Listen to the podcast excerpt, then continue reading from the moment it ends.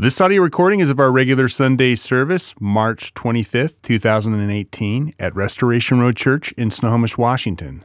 The reader is Dick Lee, the speaker is Sam Ford. More information can be found at rdchurch.com.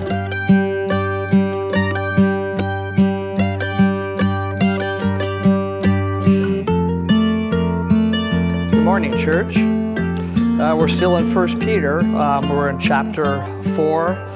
Uh, the reading this morning is uh, verse 7 through 11. The end of all things is at hand. Therefore, be self controlled and sober minded for the sake of your prayers. Above, above all, keep loving one another earnestly, since love covers a multitude of sins. Show hospitality to one another without grumbling. As each has received a gift, Use it to serve one another as good stewards of God's varied grace. Whoever speaks as one who speaks oracles of God. Whoever serves as one who serves by the strength that God supplies, in order that in everything God may be glorified through Jesus Christ. To him belong glory and dominion forever and ever. Amen. This is God's word. So we're going through First Peter. And I've really enjoyed Peter, though it has made me perspire a little bit uh, as I've been inspired. Peter began his epistle, uh, if you recall, by talking about this idea of being born again. And because we have been born again in Christ, Peter says, because Jesus has chosen you and loved you and forgiven you and redeemed you and cleansed you and adopted you and made you different. He says, You have the power to live differently. And so Peter calls us to what can only be described as a pretty radical kind of life. And he does this because we have this new life now, but also this amazing future life waiting for us. Peter is constantly reminding his audience that there is a life to come. In different ways, at different times, he said, There is an inheritance waiting for you. That the trials of your life are producing a faith that's going to result in this future glory. That there is a fullness of grace to be brought to you at the return of Jesus Christ. He's always looking to the future, reminding his audience to look to the future.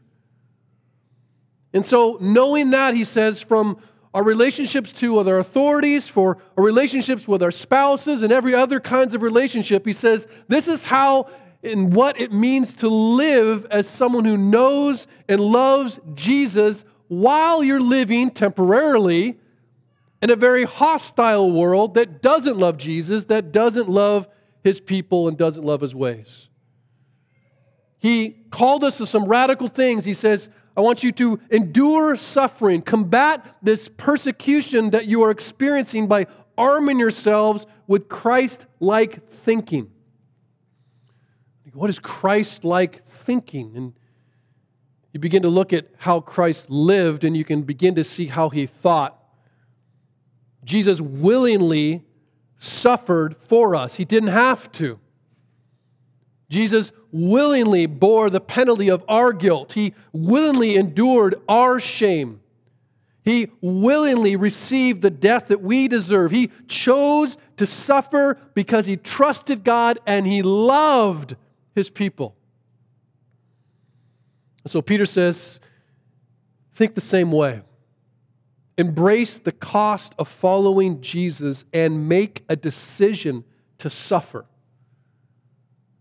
Be ready to give up your lives or just your lifestyle, which perhaps is even harder, for the one who gave up everything for you. That's the kind of thinking he says we're to arm ourselves with. And so, over and over again, if you read through the epistle, it's only five chapters. If you read it kind of over and over, you'll see these, these patterns or these phrases kind of repeat themselves, setting your mind on certain things, thinking this certain way. And it reveals to us that the, the battle of faith is much more internal than it is external. that the truth that we can renew our minds with, as Paul says, right? Don't be conformed to the world, but be transformed by the renewing of your mind. So, like, this truth transforms our minds and then it affects and shapes our hearts, and then that begins to change our behavior. But you know, lies have the same power. Lies can also affect your mind and shape your heart and affect your behavior.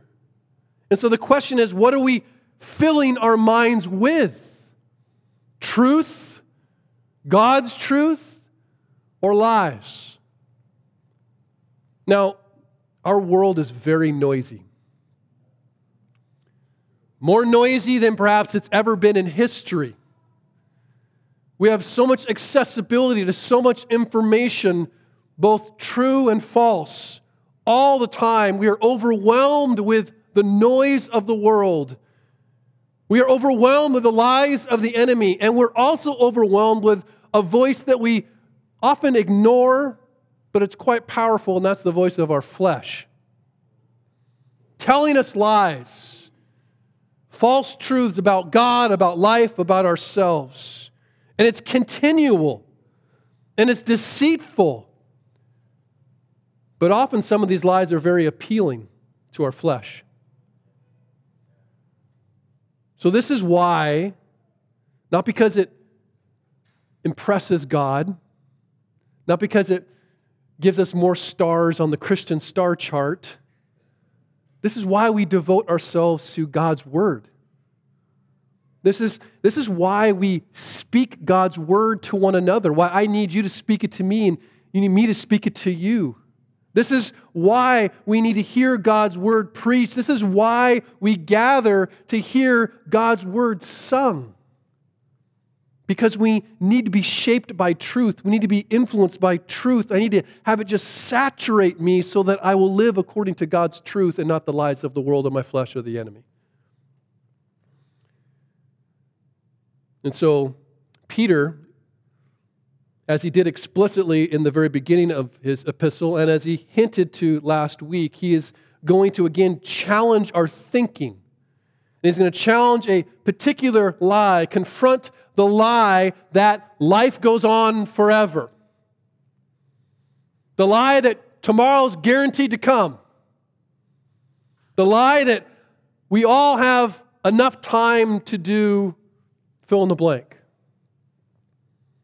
And remember, he's speaking to a specific kind of Christian experience, right? He's speaking to people who are suffering for their faith, socially, materially, even physically, but definitely people who have watched their brothers and sisters die for their faith.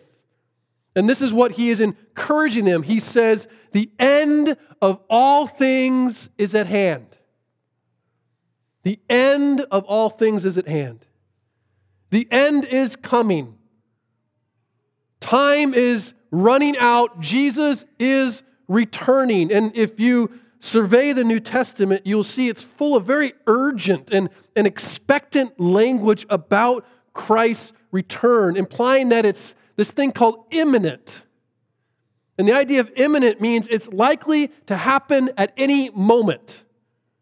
The end of all things is likely to happen at any moment. We don't think that way.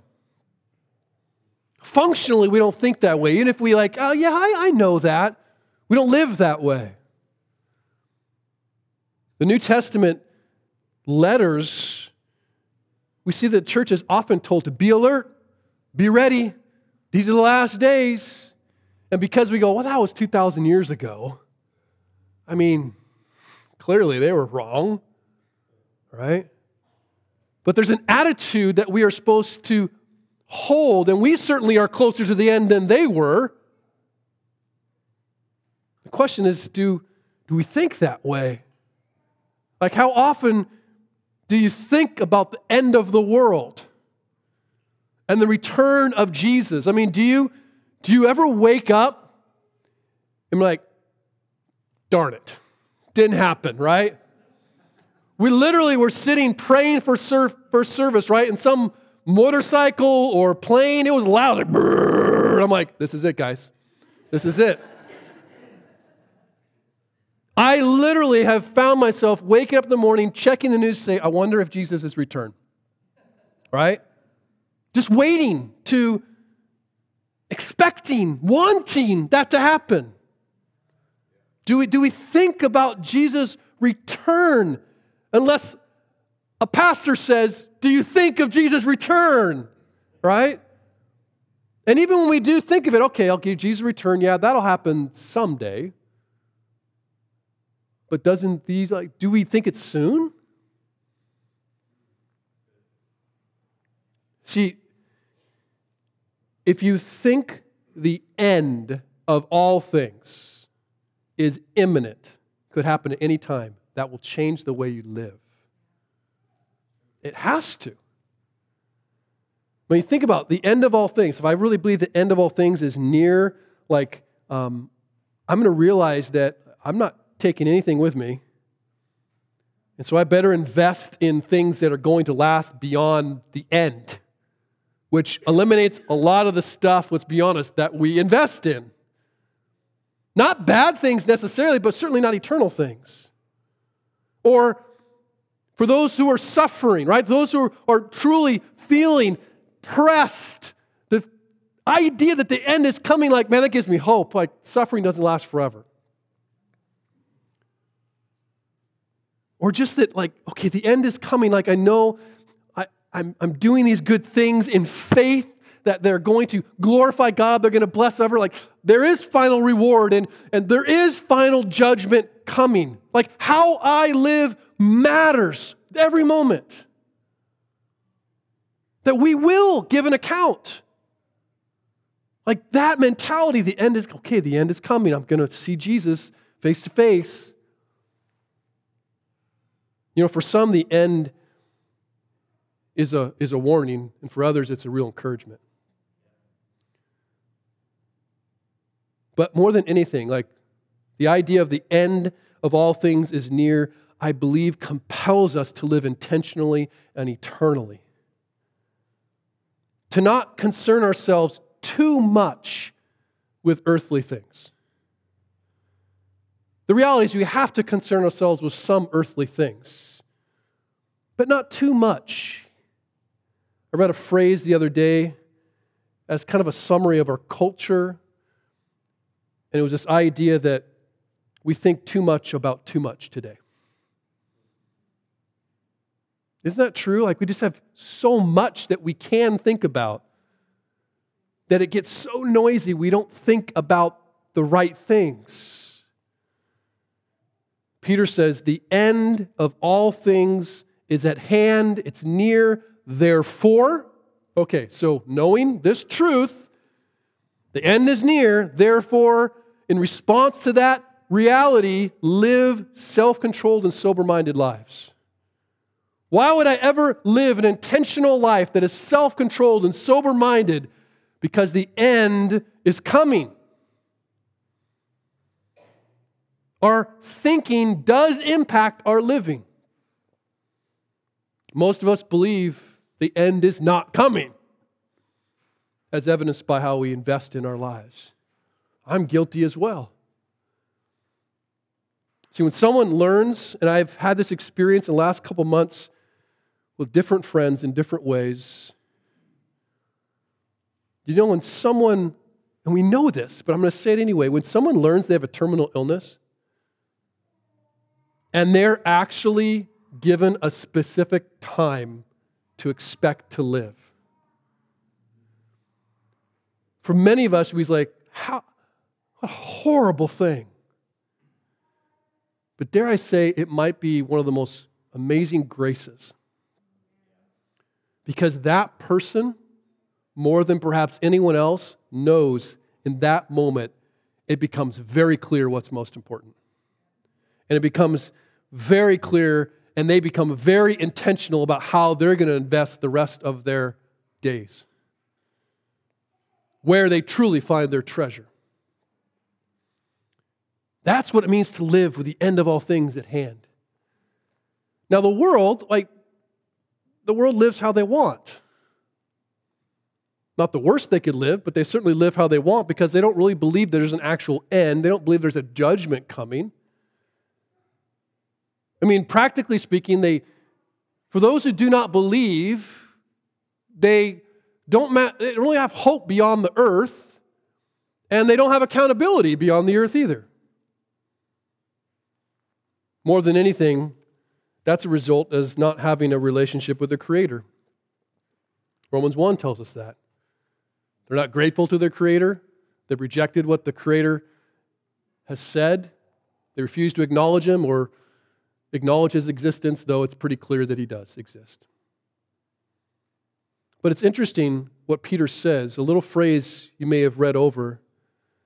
He says that you have this truth that the end of all things is near, therefore live self controlled and sober minded lives for the sake of your prayers. So, when we talk about prayer, as Andrew hinted at, like what we're, talking about intimate communion and communication with God the Father.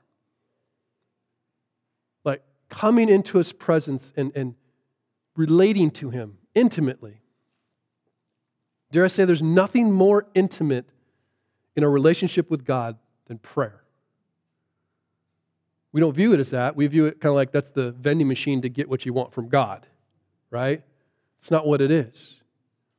But what Peter is saying, like, he's, he's, giving, he's going to give us really practical things that are not difficult to understand, even if they're difficult to live out, but he's in like, you need to live this specific way. But what he reveals in just saying that phrase is that he is most concerned about how our living horizontally like this actually impacts our relationship with the Lord vertically. That these things are related. That the most important things is our relationship with God, and that is more than prayer, but it's also prayer. That this relationship and how we live all works together. And I would argue that particularly how we view the future reveals the nature of our relationship with God the Father. James 4 has a very interesting passage that um, is not difficult to understand, but kind of reveals two ways to approach the future, two ways to approach tomorrow. He says this Come now, you who say, Today or tomorrow we will go into such and such a town and spend a year there and trade and make a profit. We all do that. I can't wait for tomorrow. I'm going to do this. Summer's coming. I'm going to get this vacation. I can't wait to get this job promotion next year. And when this happens and my kids are growing up and I'm able to do that, we do that all the time. says, Yet you do not know what tomorrow will bring. What is your life? For you are a mist that appears for a little time, then vanishes. He says, instead, it's like there's a different way to live. Instead, you ought to say, if the Lord wills, we will live or do this or that. If nothing else, you know what that reveals? Someone who has communion with the Lord. As they think about the future, okay, Lord, is this what we're going to do tomorrow? I'll do this, Lord, if that's your will. Every decision, every moment, thinking about Christ's return, thinking about my relationship with God, not expecting tomorrow or the next day according to your own desires. But he says more, right? Instead, you ought to say, if the Lord wills, we'll do this or that. He says, as it is, like what we do, you boast in your arrogance. When we think about boasting, we think about pride like, I'm pretty awesome. I did this or that. Like that's how we think about boasting. But he says, as it is, you boast in your arrogance, and all such boasting is evil. So, what I understand, James, is that declaring future stuff apart from what the Lord will will is evil. Making my plans apart from the Lord, having expectations apart from the Lord about the future is evil, boasting. Wow. So he says, Whoever knows the right thing to do and fails to do it, for him it is sin. Okay, that verse has been taken out of context a lot. Like, what? What does that mean? Well, what's the right thing to do? I guess it's a right way of thinking. So, what are the right things to do as I think about the future? The end of all things? So Peter's going to give us some, like, here's what you should do in light of the end coming and the return of Jesus. And I always think it's interesting to consider the things that the authors of Scripture don't say. And by that, I mean the authors of inspired Word of God. So the things that God doesn't say. Consider if we were to have the mentality that the end of all things is near, like we're like, okay, I, I believe the end of all things is near, the return of Christ is imminent, okay, what would you say Christians should devote themselves to? Like, as we wait for the return of Jesus, which can happen tomorrow, Christians should do this. And that blanking can be filled with lots of things. And I would argue that we could probably fill it with lots of good things, but they may not be God things. Wait, is there a difference between a good thing and a God thing? Well, Peter here is not going to give us some like, um, here's some suggestions of what you can do with your time. Let's just say, for hypothetical argument, that what Peter's going to tell us are commands. Oh, I don't know if I like that. Because if it's a command, then I'm actually obligated to obey it. If it's a command, there's a line that gets crossed where I'm actually disobedient and neglectful of what God's commanded me to do. I mean, if it's not a command, I can go, yeah, I'll get around to it. If it is a command, we don't have that choice. But that's how we approach Scripture, isn't it? Like, well, he doesn't really mean do that. That's not really a command, it's just a really strong encouragement, right? I would argue that he's given us some commands about how to live as we set our minds that the end of all things is near. This is what we are to do while we suffer being Christians, and whatever that means, as we prepare for the return of Jesus. And he's going to say some things that might surprise you. Three things love one another, show hospitality to one another, serve one another. Now, wait, that's not what I would have filled the blank with in. I would have said, like, serve the poor, uh, evangelize to the lost. Like I said, a lot of good things. But he's kind of putting some things in some priority order here of what is most important. So, first thing he says, verse 8, above all. Well, that tells you what's most important. Like, whatever thing you put in the blank that wasn't this, this is above that. Above all, loving one another earnestly, since love covers a multitude of sins. So we're commanded to, above all, maintain an attitude of love toward one another, brothers and sisters in Christ. We are certainly called to love our neighbor. We're certainly called to love in the name of Jesus to anybody, but we are especially called to love our brothers and sisters in Christ. And he says we are to do this earnestly, meaning constantly and continually. This is not just a moment of love, this is an attitude. This is a disposition towards God's people. Now, the Bible uses lots of things, kind of different metaphors to describe God's people. Like, it's described as a field, it's described as a body, it's described as a gathering. And the most common metaphor is that of a household or family.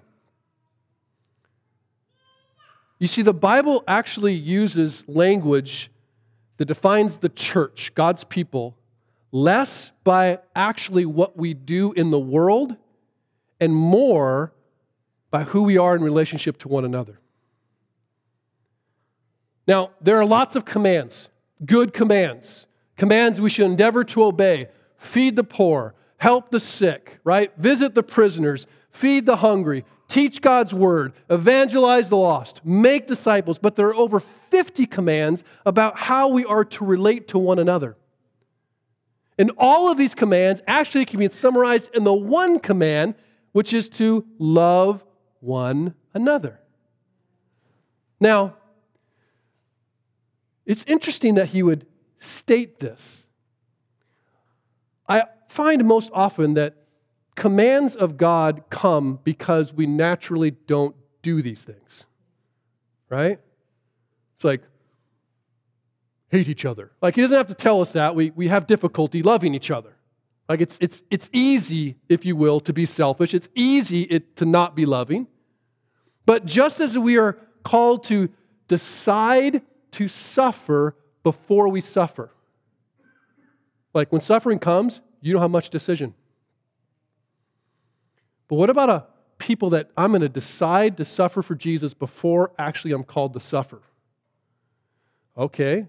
What about a people that decides to love before it's actually easy to love?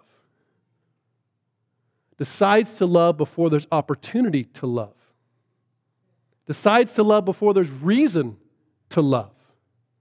That's what we're being called to here. This isn't just some like ordinary affection or, or sentimentality. It's actually a Jesus powered gospel love. So the world has lots of definitions. Even when I say love, love one another, everyone kind of comes with an idea of what that means. But the gospel gives us the picture of what true love actually looks like and feels like in Jesus. Gospel love is something tangible. Like when we say, Jesus loves us, we don't go, oh, that feels really good. That's where Jesus loved us. Like there was tangible, like he died, he suffered, he endured. When we talk about gospel love, we're talking about a sacrificial, costly love. We're talking about a love that tells the truth. Like Jesus didn't come down and go, oh, we'll just kind of overlook your sins. No, he came down and died for them. He's like, yeah, you're a sinner, but I love you. my love is way bigger than your sin, but yeah, it's pretty bad. It's truthful love. Gospel love is active love, right? It's initiating love. It's not like, well, I'll wait till you clean yourself up, then I'll love you.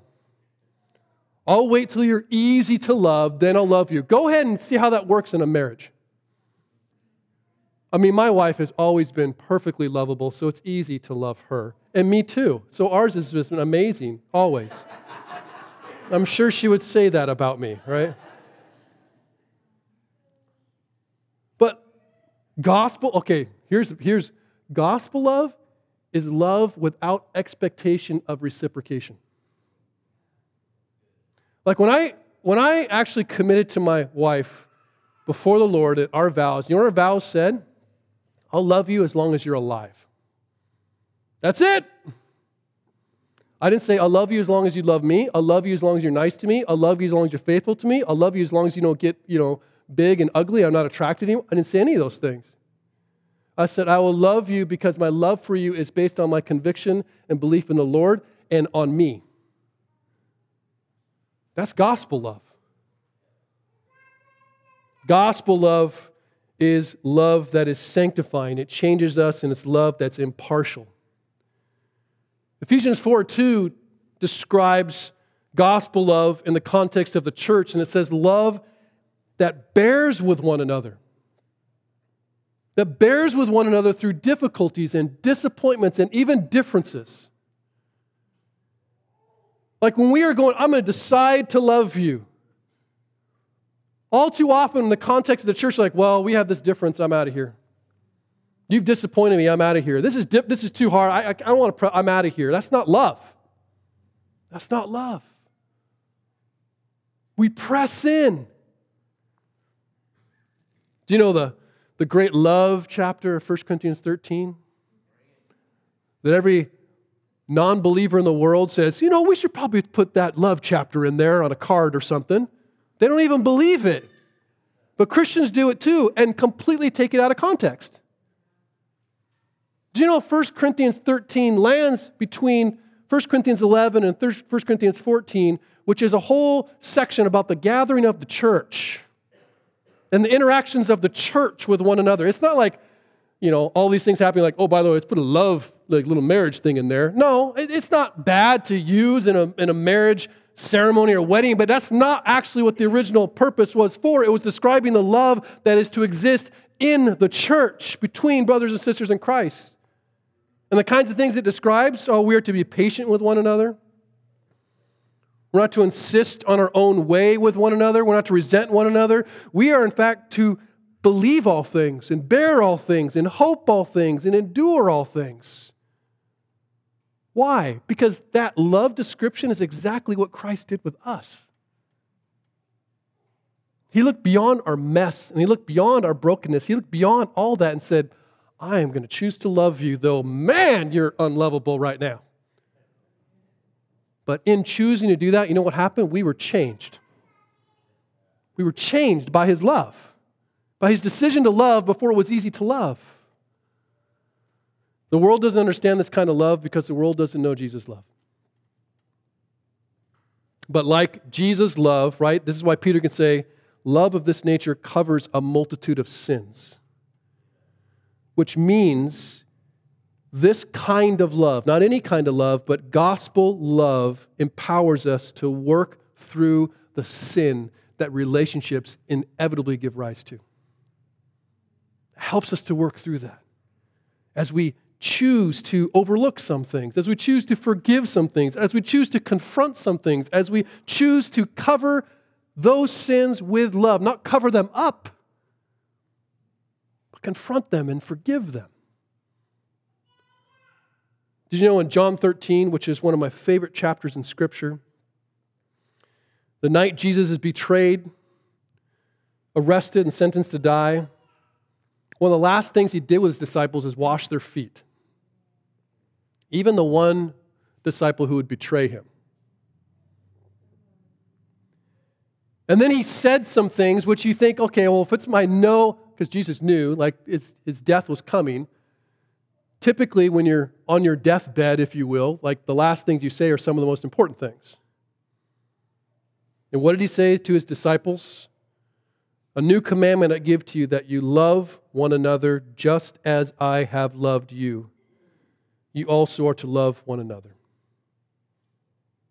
By this, all people will know that you are my disciples if you have love for one another.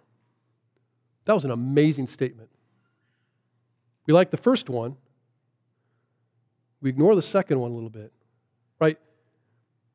This is my suggestion, guys, for things to go easy. No, this is my commandment I give to you love one another as I have loved you. And then he says, This is going to be the identifying mark that you are my disciple. Really?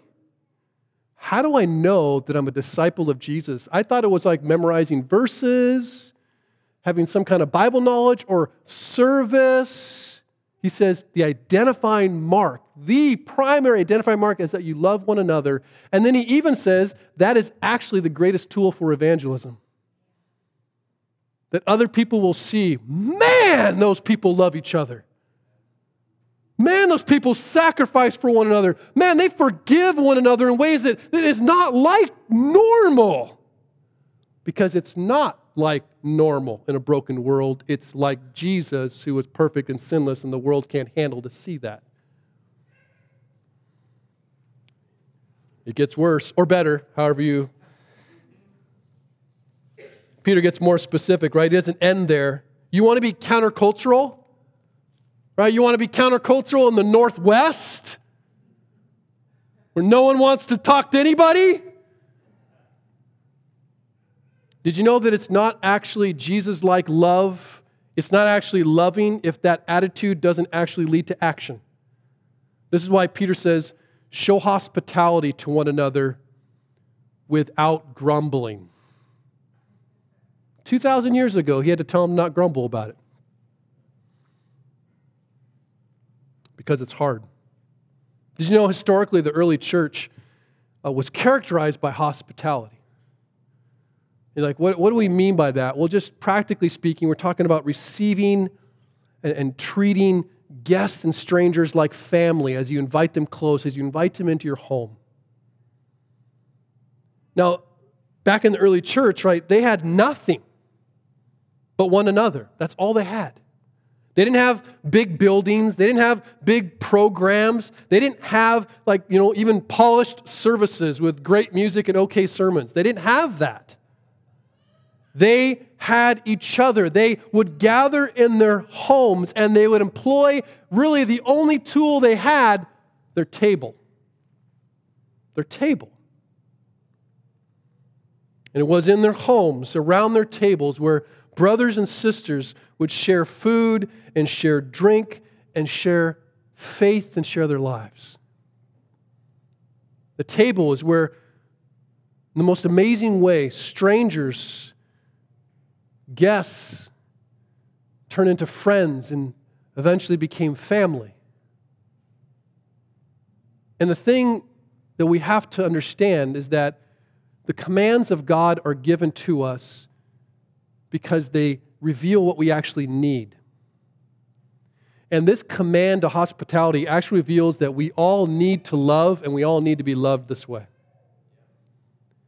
Now, hospitality a very powerful thing. I didn't fully grasp it until I became a pastor because it's an elder qualification. I'm like, oh, I better do this. And I didn't fully grasp it. I really didn't know. It wasn't my, in my nature. It wasn't in, in Kalen's nature. We just kind of like, okay, be, we're going to be obedient. And it became the biggest blessing of my journey of 12 years of ministry. And it's, it's a blessing, like, it's a two way blessing. First of all, if you are inviting to someone home, like, that invitation communicates so much.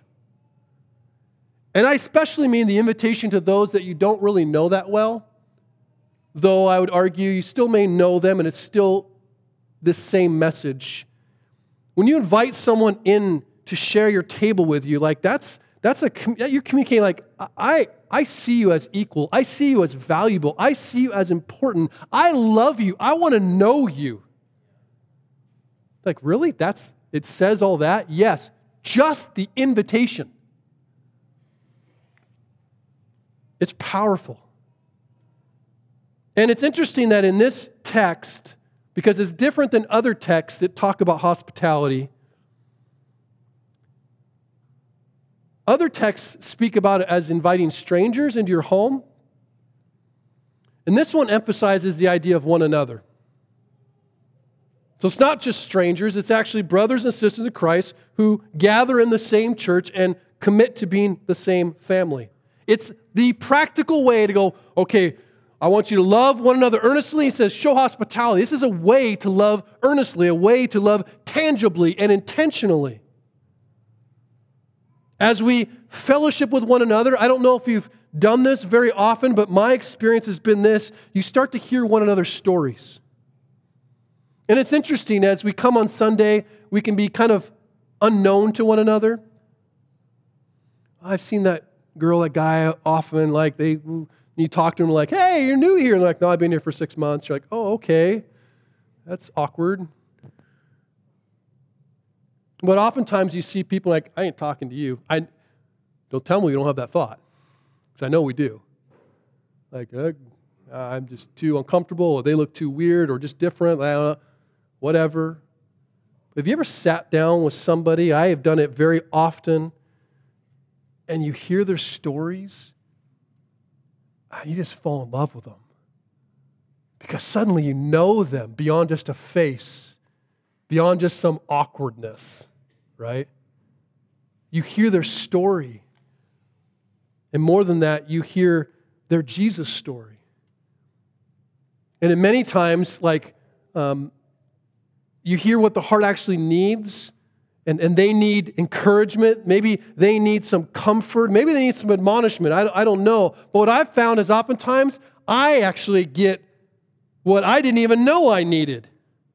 They start sharing their story and they're like, yeah, well, this thing happened and you know, they're sharing some really difficult trials in their life and all these things are like yeah but but god was faithful and you're like i am a pitiful christian like I, you like are amazing I, am encouraged. I've been throwing myself this really awesome pity party, and now you're sharing me the story that's, that's actually affecting my faith as I hear truth and begins to implant my heart and then change my life because you shared your story.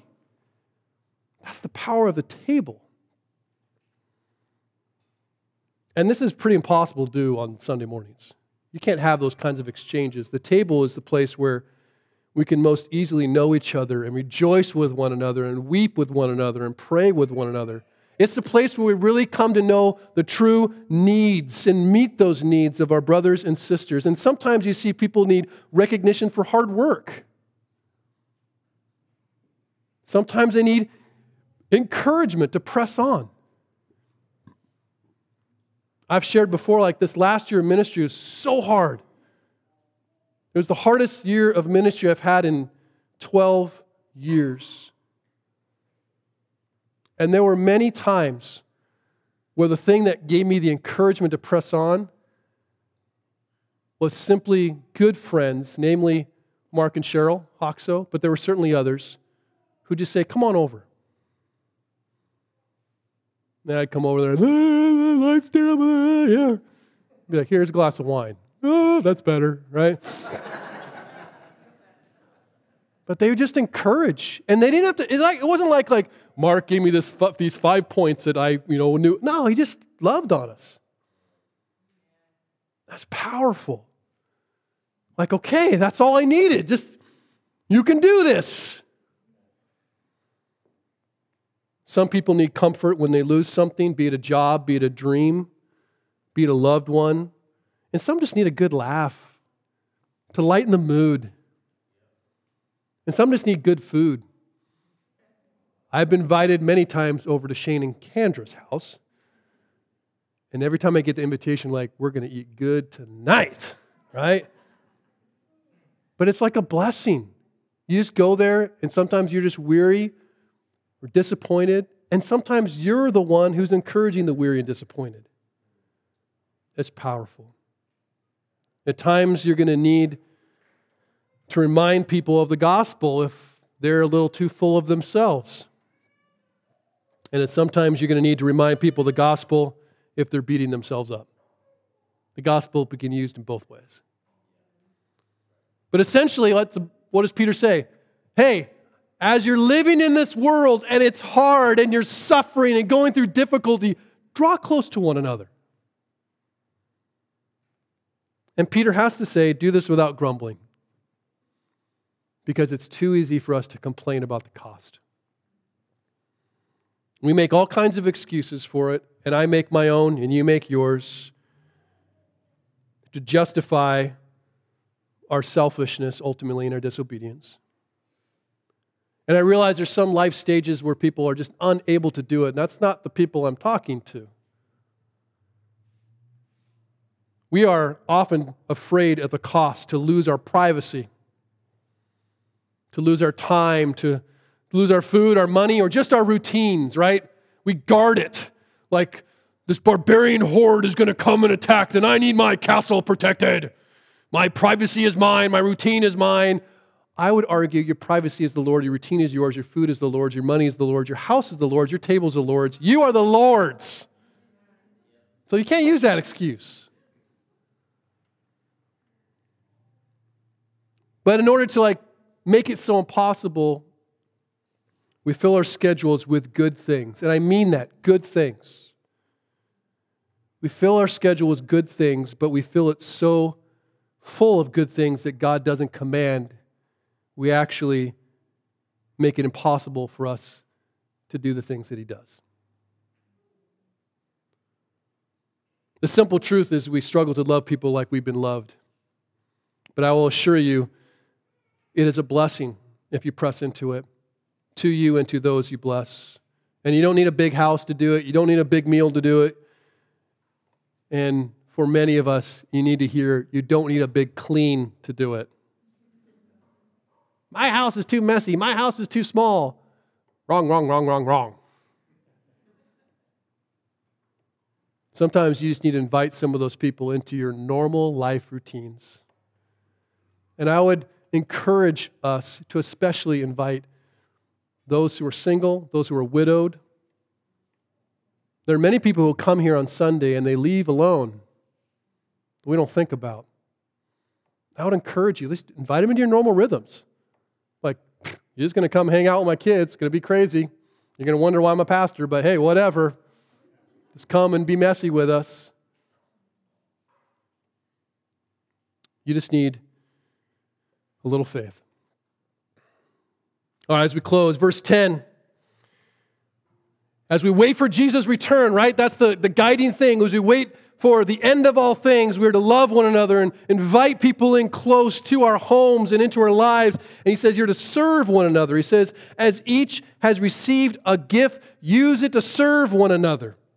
As good stewards of God's varied grace, whoever speaks is one who speaks oracles of God, whoever serves is one who serves by the strength that God supplies, and that everything God is glorified through Jesus Christ.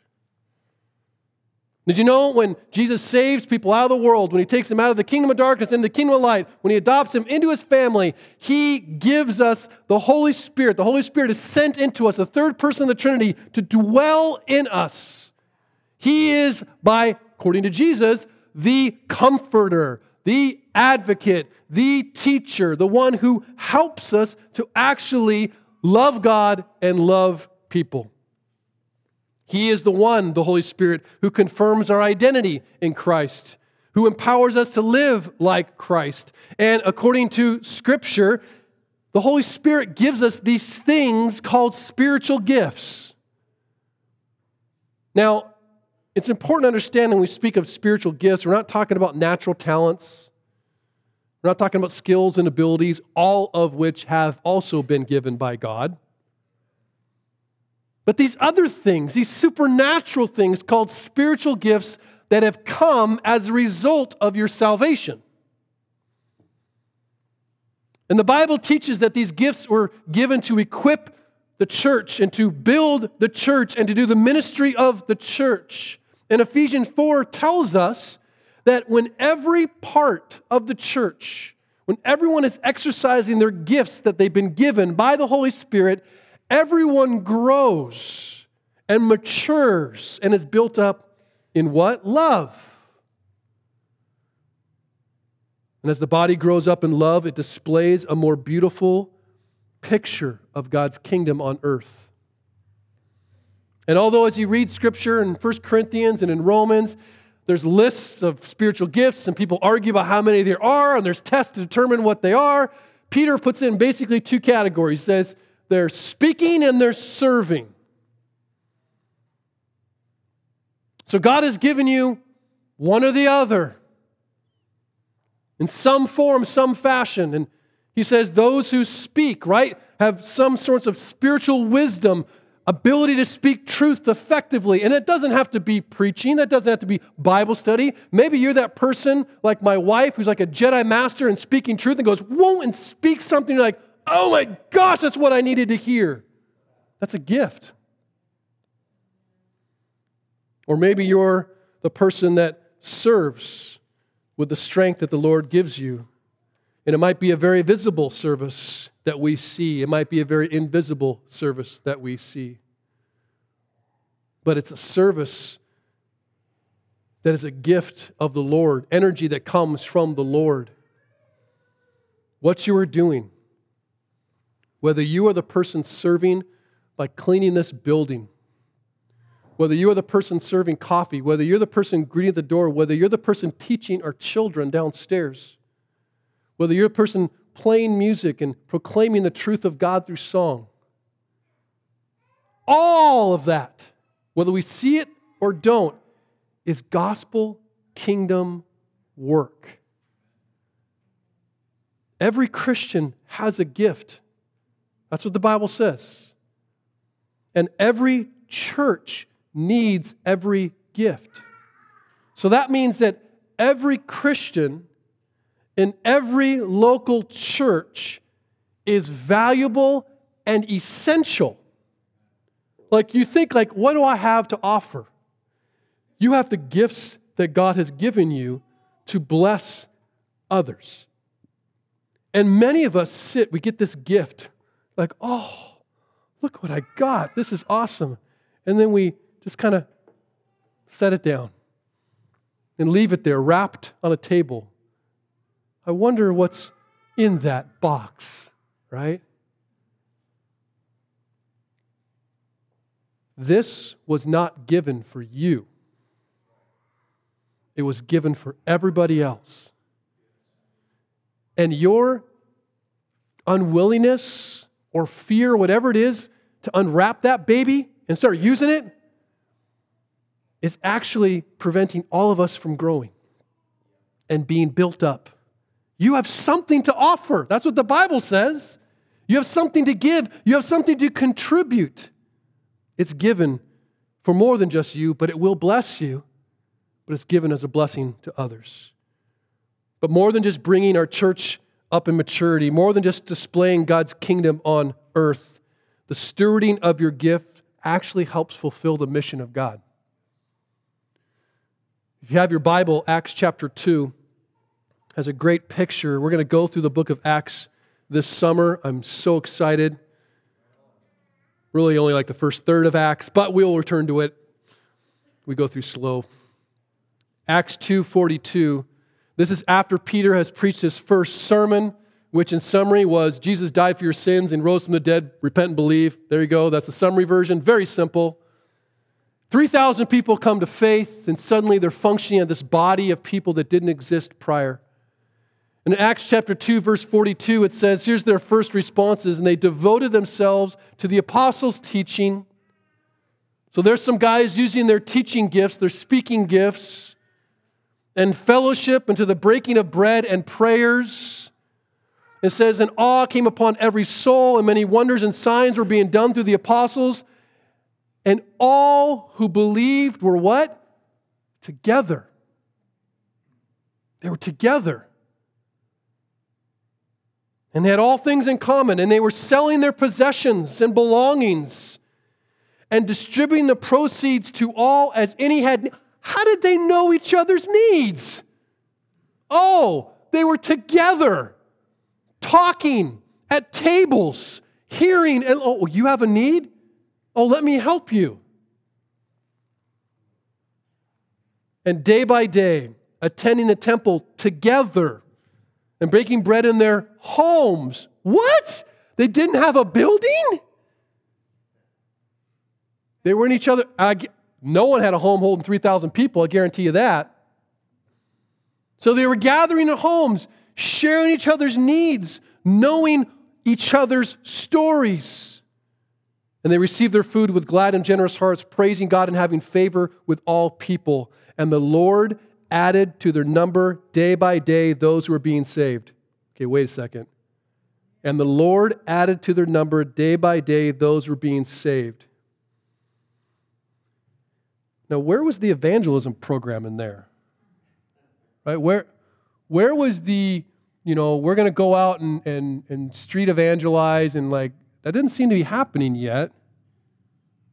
Because what is happening is as the leaders and its members actually stewarded the gifts that they've been given to speak and to serve, as they actually loved one another in tangible ways, the mission of the church was accomplished by God. What's the mission of the church? To reconcile more people to God. It's the Great Commission. It's to go and make disciples and to baptize them into God's family and to teach them to obey all Jesus commanded. This is not some individual instruction or just something for foreign missionaries. It's a collective mission given to the church, God's people working together, obeying the great commandment to love one another as they fulfill the great commandment or commission to share God's love. As they did that, as they functioned in love, as they showed hospitality to one another, as they talked about God's word, as they ate food and drank and prayed and met each other's needs, the church grew. People came to know Jesus. And let me tell you some crazy thing. Did you know that when that mission is fulfilled, the end of all things will come and Jesus will return? Well, that's crazy. Well, that's what Jesus said, right? Matthew 24 14. And this gospel of the kingdom will be proclaimed throughout the whole world as a testimony to all nations, and then the end will come. So let me just put this thought out there. Insofar as you are choosing to love God's people, insofar as you are showing hospitality to God's people and using not the things you don't have, but the things you already have to love one another in tangible ways, as you are stewarding your gifts, you are actually actively contributing to the gospel going forth into the world and ushering the return of Jesus Christ. Just by showing hospitality and using my gifts? Yes. Because we make it so complicated, right? We're Like, well, in order to show faith, I've got to do this incredible gospel work. And I've got, let me tell you what the incredible gospel work is loving others as Christ has loved you. That's it. And in doing that, the gospel goes forth. We must love one another. We must show hospitality to one another. We must serve one another through and by the power of God for the glory of God to reveal the beauty of the person and work of Jesus Christ. Now, as we take communion, I want to connect this all. We go through communion as a routine. I think, too often because we don't think about it. We think of it as just a memorial. We think of it as just a symbol. It is a symbol. It is a memorial. It is pointing back to the death of Jesus and, and the forgiveness and atonement of Jesus' blood. Yes, it is, it is pointing to that. But it's, it's a proclamation of something beyond that. It's a proclamation of a truth that we need in our heads so it changes our hearts and changes how we live. This is what Paul wrote in 1 Corinthians 11 about what Jesus did at communion. It says, Jesus, on the night when he was betrayed, took bread, and when he had given thanks, he broke it and he said, This is my body, which is for you.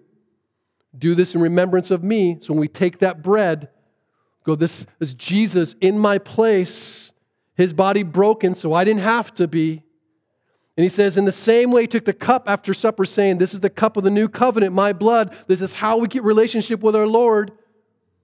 He dies in my place. Do this as often as you drink it in remembrance of me. And then he says this For as often as you eat of this bread and drink of this cup, you proclaim the Lord's death until he comes. Yes, communion is a proclamation of Jesus' death for us, of Jesus' forgiveness, of Jesus' love, all those things, but also a reminder that the end of all things is coming. That Jesus is returning. As you pick up that bread, Christian, this is for believers. This is for those who know Jesus. This is for people who believe Jesus is coming again and he could come any moment. And more than that, you hope that he comes this moment. That'd be really cool. It'd be like, just like I said, right? It'd be the best sermon illustration ever. But as you lift the bread, you are proclaiming something. And we also come to the table together. So we're all proclaiming it. And as you proclaim Jesus is going to return, you're also proclaiming, I'm going to love you. I'm going to love you and love you. Oh, that guy took communion. I'm going to love you. We participate in communion every Sunday because we need to renew our thinking every Sunday. And so every Sunday we proclaim through communion that Jesus died and He alone is the way and the truth and the life. But more than that, we proclaim that the world is ending. Jesus is coming. And so we say, just as John did, come quickly, Lord Jesus. Come quickly, Lord Jesus. I want to experience the fullness of your love. And until then, I will love like you loved me. Amen. Let's pray.